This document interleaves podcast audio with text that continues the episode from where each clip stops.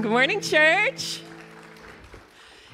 Yeah, so that's my husband. My name is Kari. I am one of the other associate pastors here. Um, I'm excited to bring the word today. Last week, uh, Dylan was able to bring an incredible word and started our two week series on evangelism, and that's what we're going to continue today.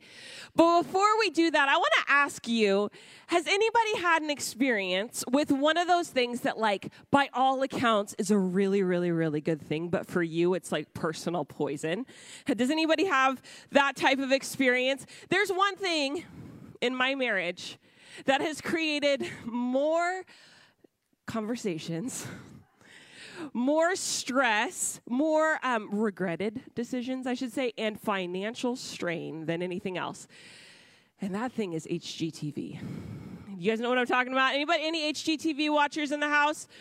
When my husband and I got married, we uh, were privileged enough to immediately be homeowners. We bought a house, and we did not have access to TV very often. So when we did, we would just binge HGTV. Have you been there? Like you're just like like receiving everything from them. Them telling you that you can make more money if you spend more money. All those before and afters, they did something to Elisha and I when we were first married, and we got very optimistic about our abilities. Like we're just handy enough to get ourselves in trouble. In church, we got ourselves in trouble over and over and over again. We would watch HGTV and that before and after process and like the 15 minutes of like renovation that happens when really it's like eight months. But in that 15 minutes, you're convinced like, I would sell anything for an open concept, right? I would do anything for those neutral walls that will up my property value.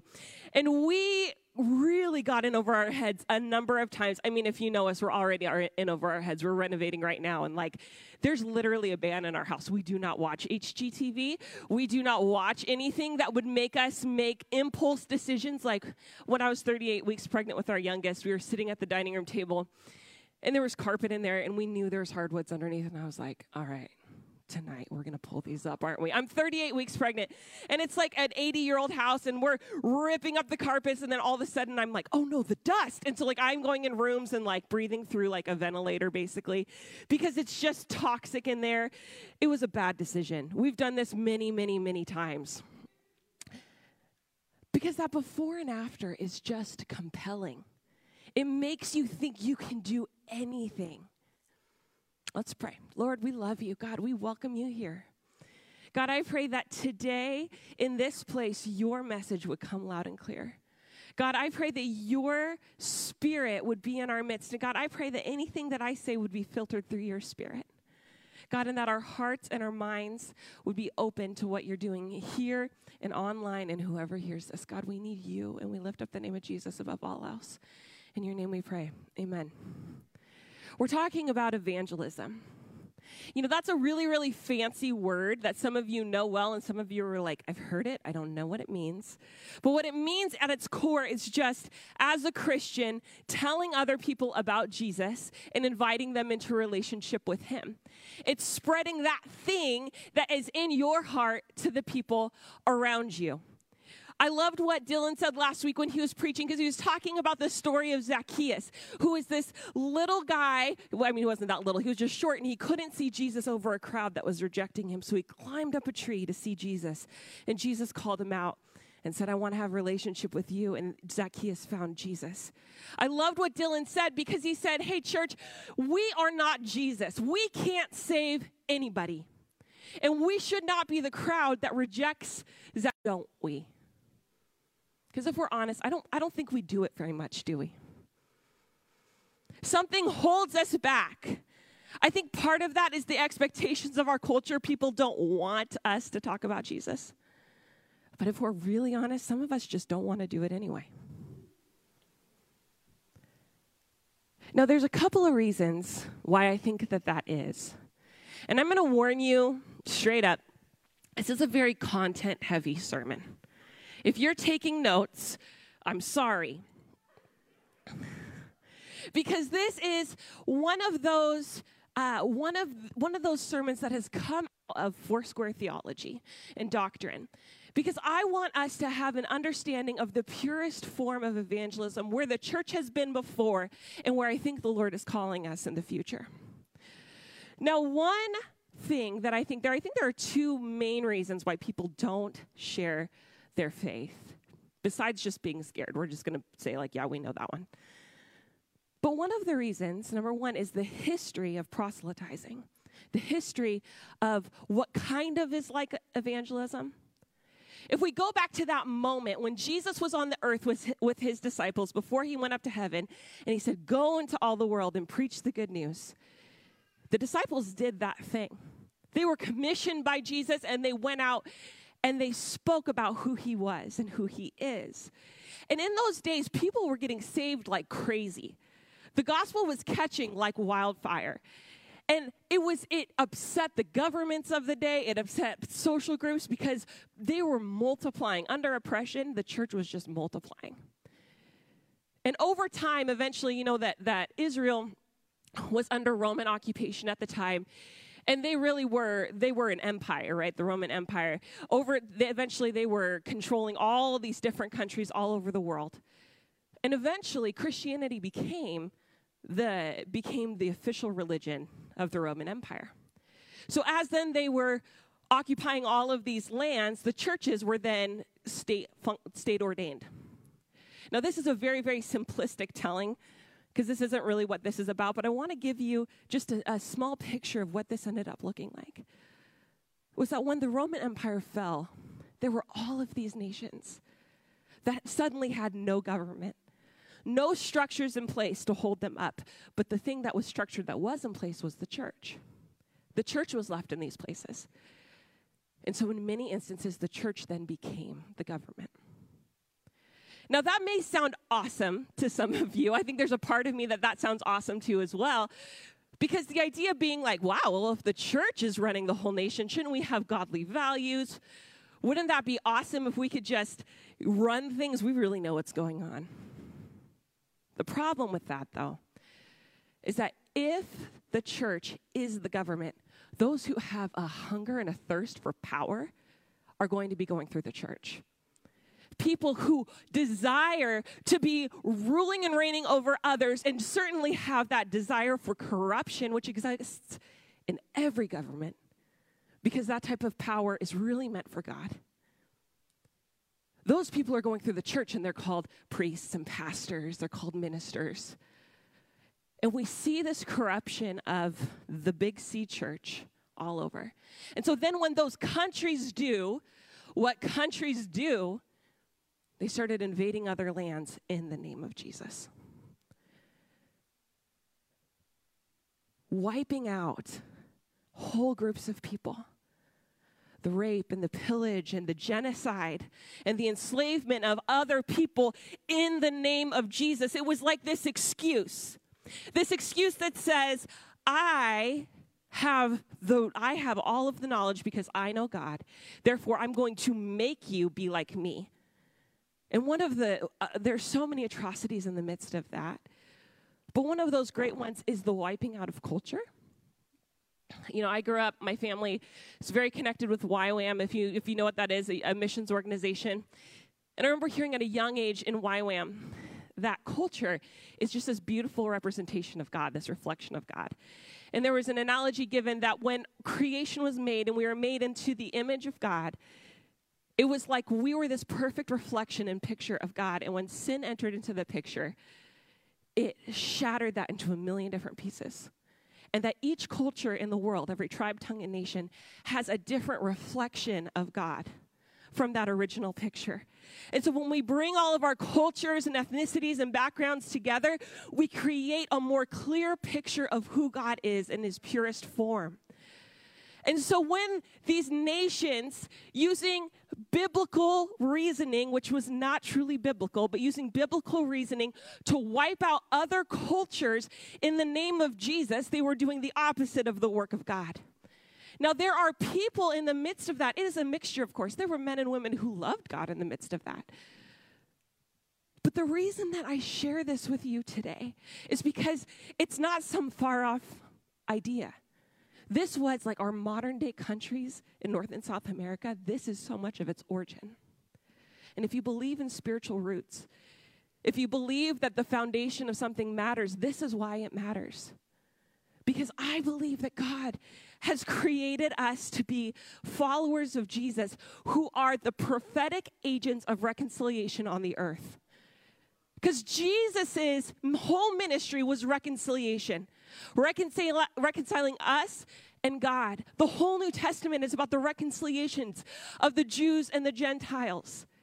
And in our nation, I believe that God is calling us to be reconcilers, these agents of reconciliation. Now, if we don't know this history, at the least, when we go out and we tell people about Jesus, we have an incredible blind spot. Because what I just shared with you is not a secret. People know this history. We have this blind spot that people don't know perhaps how they're how we're coming across when we're saying, well, you have to know Jesus and you have to give up all of your behaviors to be like him. But at the most, we run the risk of continuing that history in different ways, creating divisions among people groups and among generations because we think that our way to f- follow God is the only way. Church, I share this with you because I believe that the Lord wants us to be those wise as serpents and innocent as doves, bringing people to Jesus and operating in the opposite spirit of what the church has been known for in evangelism. Amen? That's not my sermon. The second reason why I think that people don't want to evangelize is, and I've been guilty of saying this, I'm not an evangelist. God has called people to be evangelists, but I am not that person. Usually, what people are referring to in those moments is Ephesians 4. And Ephesians 4 talks about the fivefold ministry, the five different functions of those who are um, in ministry. And it says that now these gifts Christ gave to the church the apostles, the prophets, the evangelists, the pastors, and the teachers. Their responsibility is to equip God's people to do his work and build up the church, the body of Christ. And that absolutely is the truth. There are people who are anointed, called evangelists. However, remember when Jesus says to the disciples before he leaves the earth, he is talking to the disciples. There was an incredible amount of diversity in the gifts of the disciples. These were just the followers of Jesus. And when he spoke to the disciples, he said, Go out into all the world and preach the good news baptizing them in the name of the Father, the Son, and the Holy Spirit. He is speaking to the entire group of Jesus followers. So if you are a follower of Jesus, you are still called to evangelize.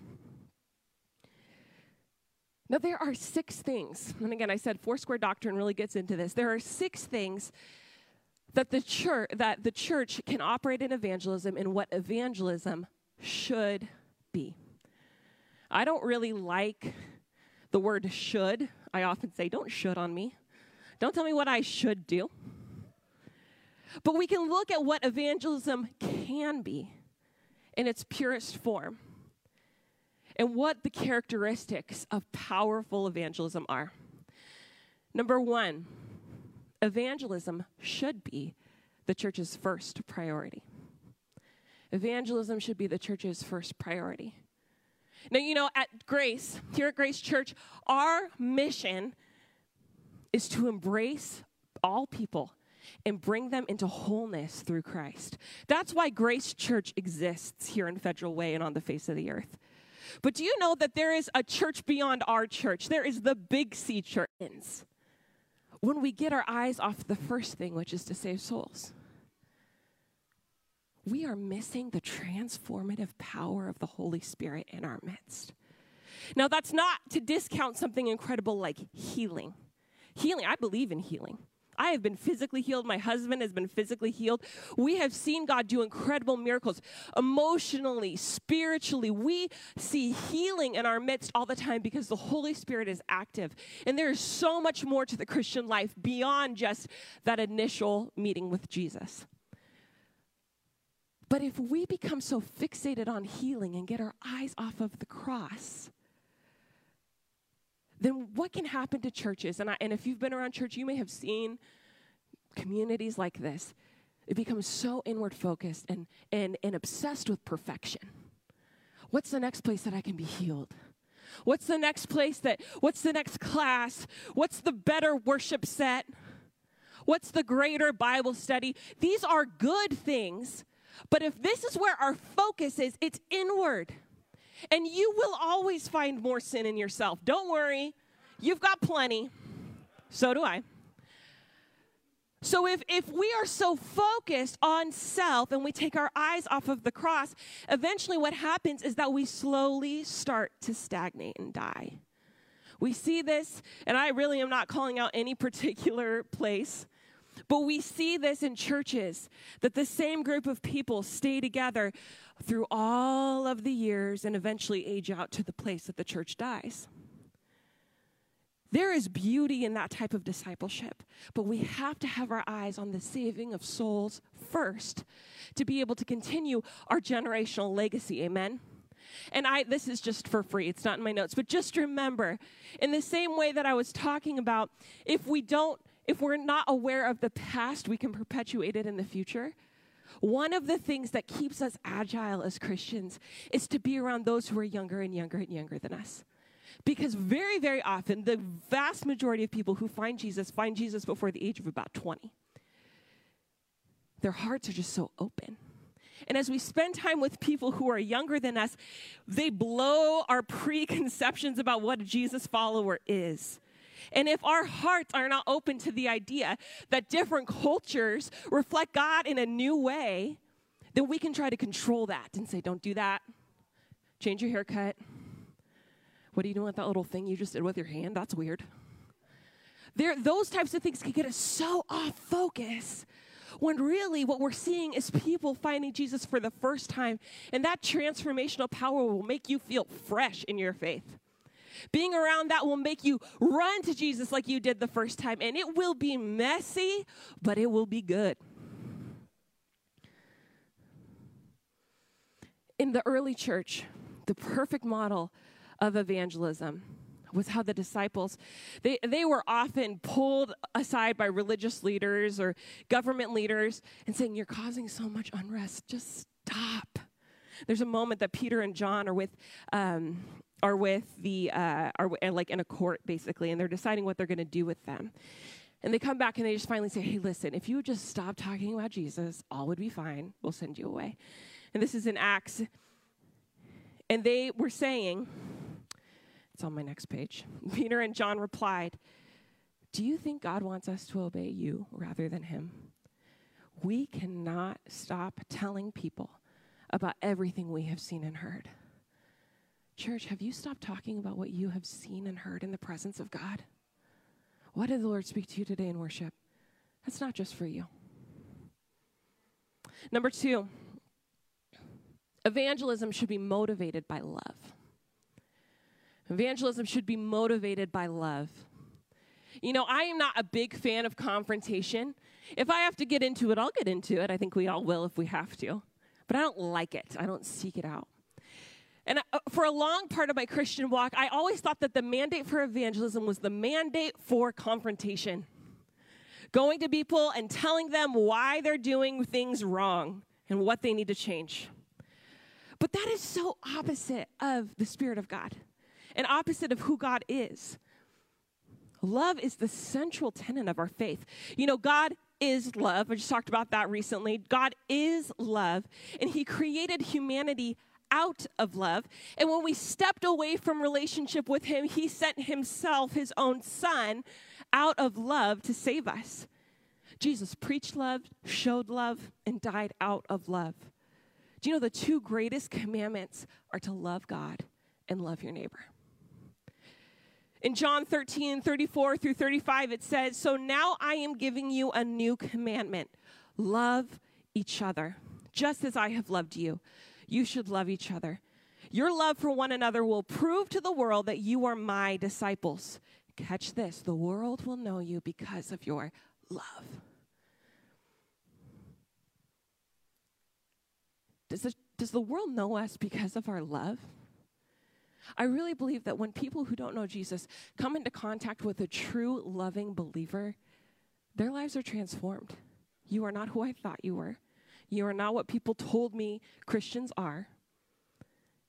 I think that the, I, I don't think that we are known by reputation by our love, but I do think that when we have the love of Jesus in our lives, people respond. And no matter how bad the name of the church has gotten, the name of Jesus has never been soiled. People will say, I like Jesus, I just don't like church. Let's become more like Jesus so they do like church. Right? Now, I do understand that there can be fear when we're talking with people about Christ because though Christ is all inclusive in who gets to come to Jesus, the gospel is also offensive because it's exclusive. I, I, say, like, don't worry about it, don't worry about it. But no, truly, we are talking about an offensive gospel because it is exclusive, and nothing in our culture is exclusive anymore. But when we have this foundation of the love of Christ, that exclusivity, it doesn't feel as bad anymore because it is a true way to freedom. We have to push past the boundaries of our comfort and love people where they're at. Number three, evangelism should be spirit empowered and spirit led. I'm not talking about like our own spirits, I'm talking about the Holy Spirit. Holy Spirit empowered and Holy Spirit led.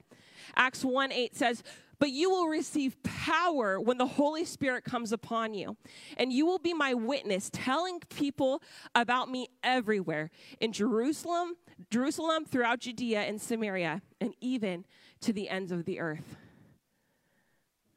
I love living near water, like Federal Way is, because that's always a reminder that, like, we're close to the ends of the earth. This is a worthwhile place to be. I love that God knows our hearts already. He knows who is ready to hear about who Jesus is. He knows who's ready to accept that invitation. Each one of us here have had that moment that God knew we were ready and he sent someone to us. And so, if we are spending time in the presence of God through prayer and worship and meditation on His scripture, then when that opportunity comes and the Lord says, This is the moment, that scripture is ready. We're ready. When we have the Holy Spirit living inside of us, which by the way, no one is disqualified from that. If you're a follower of Jesus, you can have the Holy Spirit in your life. You do. But that the Holy Spirit will lead us to those moments. And as we practice the disciplines, the Christian disciplines of getting into the Word of God every day, you will be ready. If you want to share the gospel, do not be afraid to be prayed up. But intercessors, there are some incredible intercessors in this church, people who pray. You are prayed up all the time. Don't forget the harvest. Now, number four may sound like this, like we just said that evangelism should be um, spirit empowered and spirit led. Number four may sound like it's the opposite, but it's not. Evangelism should be strategic. Do you know that strategy is not unspiritual? I definitely had heard a lot growing up. You just need to be ready to share your faith at all times. You don't need to have a plan, just go do it. And there is so much truth in that. In 1 Peter 3:15 it says, Instead, you must worship Christ as Lord with your whole life. And if someone asks about your hope as a believer, always be ready to explain it. And that is true. We need to be ready. But at the same time, if we only look for opportunities, kind of two different things can happen. Either you are that person that's like, I see opportunities everywhere, right? Starbucks, work, at the grocery store, on social media. I can tell anybody about Jesus all the time. There's constantly opportunities. Now, if that if that veers in the wrong direction though, that can turn into just a fire hose. Not really like listening to what the person is saying, just fire hosing Jesus on them. And then there are others who then have to like clean up the mess afterwards. I'm not calling you out, but if I just called you out, I called you out. There are those moments that we do want to share the love of Jesus, but we have to be intentional in listening and responding to those around us. But the second thing that can happen is that people will say, like, I'm always looking for an opportunity, and then no one ever comes. I'm always waiting for someone to ask me. I'm always, nothing ever happens. And the truth is, is that those two perspectives have to do with your own perspective. The way you see the world, not whether or not the Lord has given it to you. And so, if we only wait for opportunity, we may not see fruit. We have to be strategic and intentional about sharing the gospel with others. I absolutely love the Apostle Paul because he was so strategic in the way that he shared Jesus' love and the good news. Paul was probably a lot like you. He was a multifaceted faceted person, right? He was Jewish, but he was also a Roman citizen. He was uh, really privileged and educated, but he was also super rejected. And he would use the different sides of his personality to connect with different people groups. You're the same way. We're all the same way. We have different parts of who we are, and we can use those intentionally. Whenever Paul went into a new place, he always first, if he went into a new city, he first went to the synagogues, which is like the church. And then he would go to a public forum. And in those places, he would stand up and just start speaking and preaching. Now, I always heard that or read that in the Bible, and I would think, that is that really what I'm supposed to do? Am I supposed to go to the mall, like the food court, and stand on the table? This feels scary. But the truth is, is that synagogues and public forums were places where people stood up all the time and spoke. I love that Paul found normal places to speak in public when he did. You know, we can be normal when we talk to others about Jesus. I know that, that that may feel weird, but you know, you and I, we're normal all the time. It's when we get into church that we get a little bit weird and our voices change a little bit and we like turn our heads a little bit like, yes. I'm not making fun of you. If you see me worship, like I'll let it all out. But as Christians, we just do this by nature. I remember when my son was like four or five years old, we had had, um, we had had like kind of a, not an emergency, but like one of my younger kids got hurt. And I was like, oh, Jesus, Jesus, Jesus. And I remember he walked into the room and he said, Jesus. And like, I don't know where he learned it, but he was like, he had a church voice and I didn't even realize it. We don't have to use our church voices when we talk to people about Jesus. We can talk to them the way that we talk to them because this power of Jesus is so regular to us that we don't have to put on a show. We can just invite people into relationship with him and be strategic in doing it. Number five, evangelism should be creative and adaptive. I love being part of creative churches. There are definitely some people who cannot stand it, but I love it because our culture is changing so rapidly, isn't it? We can't really share Jesus with people the way we did 20 years ago. 20 years ago today, 9 11 hadn't happened. Our world was different, wasn't it? 10 years ago, our world was different. One year ago, our world was different. Certainly, 100 years ago, things were different. We can learn from the things that people have done in the past, but we must be creative and adaptive to the culture in the way that we share the good news of Jesus. I love that God has loved humanity at every single stage of the game. He does not love us less than he loved people 100 years ago. And he doesn't love us less than he loved his disciples when he was here on the earth. He just loves us. And so we can feel confident to share the gospel in our world in 2021. And number six, the final point evangelism should be urgent. You know, there is a timetable on this whole thing, and we don't really know what it is. But, church, Jesus is coming back the beginning of the sermon, I talked about how Jesus told his disciples, Go into all the earth and preach the good news. This was before he went up to heaven, but Jesus is coming back to earth. And when we keep our relationship with Jesus and the transformative power of the cross to ourselves, eternity is at stake. Hell is a real place. Can you say hell in church anymore? Hell. It's a, it's a place. And I don't say that to scare you, but in Ephesians 5:16 it says make the most of every opportunity in these evil days. We don't call these days evil to shame these days, but we do it to bring light into the darkness and to drive the evil out. Of course, John 3 16 and 17 says, For God so loved the world that he sent his only Son, that whoever believes in him will not perish but have eternal life. For God did not, did not send his Son to the world to condemn it, but to save it. This is a moment in time where we need to be spirit led. We need to make this a priority. We need to be strategic. Church, we need to be creative, but we need to be urgent because people are dying. This last year, we have seen that our lives are fragile. And our relationship with the Creator matters. You know, like to keep my testimony really short and accessible because it's powerful. It's my before and after. And every one of us has these things. When I was when I was 16, I had known Jesus my whole life.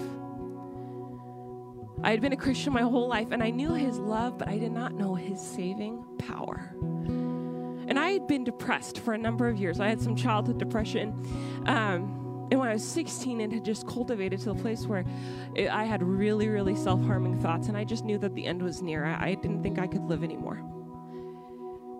But because I knew the love of Jesus and the acceptance of Jesus, even though I was so consumed and in bondage, I reached out to a couple of people who knew Jesus really well, and I asked them to pray with me. And, church, God saved my life the Lord broke off, and, and, and the Lord does it different for everybody, but for me, the Lord broke off depression that had been lingering for about six or seven years. And I've never been depressed again. Like, He healed me in that moment. I became a new creation. And, church, I believe that the Lord, wherever you are right now, maybe you know Jesus, maybe you don't, His saving power is accessible to everybody. There is no one that is outside the reach of who God is. And when you share in just that little snippet what God has done for you, you show people your before and after, they will be compelled to run to the feet of Jesus. And when you don't see that fruit immediately, you can trust that the Spirit of God has planted that seed deep and they will not forget. You do not forget who God is. You do not forget the power of God when you have experienced the power of God. If you are a follower of Jesus, there is a mandate that you share the love of Jesus. And so, right now, church, I want you to all stand up. If you're at home, make your own decisions. But let's stand up together because I want to commission you, church, to share the love of Jesus. So if you can just put your hands out in front of you, kind of like this. And Lord God, we, I pray right now that your spirit would come in power as you have before. If you know Jesus, I want you to bring to mind that moment that you felt the saving and transformative power of God in your life.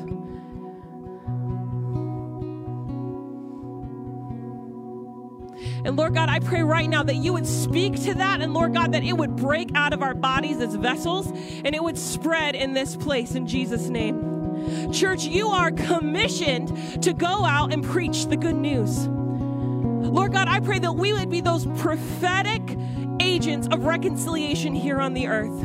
Lord God, that we would know your gospel, your good news, as both vertical and horizontal. We reach up to you, God, but we reach out side to side to those around us. And God, we repent for the areas that we have perpetuated cycles of using your name in vain. Lord, we love you. God, we don't want this just to be for a moment. All of 2021, we have prayed as Grace Church, Lord God, your kingdom come, your will be done. Bring revival. And Lord, we know that revival can't come without the spreading of the gospel. So, Lord, we say yes. If that is you right now, just say yes, God. And of course, I would be remiss if I did not mention hey, if you are in this room or online, if you do not know Jesus and you're hearing about this saving power and you feel on the outside, I want you to know you are welcome at the feet of the cross. And the things you have to do to know Jesus are not much. You have you do need to recognize your own sin. You need to repent. You need to say Jesus is the only way to God. He is the son of God and you are the Lord of my life. So church, if you are praying this prayer for the first time or the 100th time, will you repeat after me out loud? Say Jesus, I recognize that I am a sinner. Will you forgive me? Jesus, you are the Son of God. I give my life to you. In your name we pray, amen. It really is that quick to lead somebody to Jesus. Lord, we love you. Holy Spirit, I pray you would be thick in this place and you would follow us wherever we go. We love you, Lord, and we give you the glory. In your name we pray. Amen. Well, I love you, church. Good Sunday. Be blessed today as you go.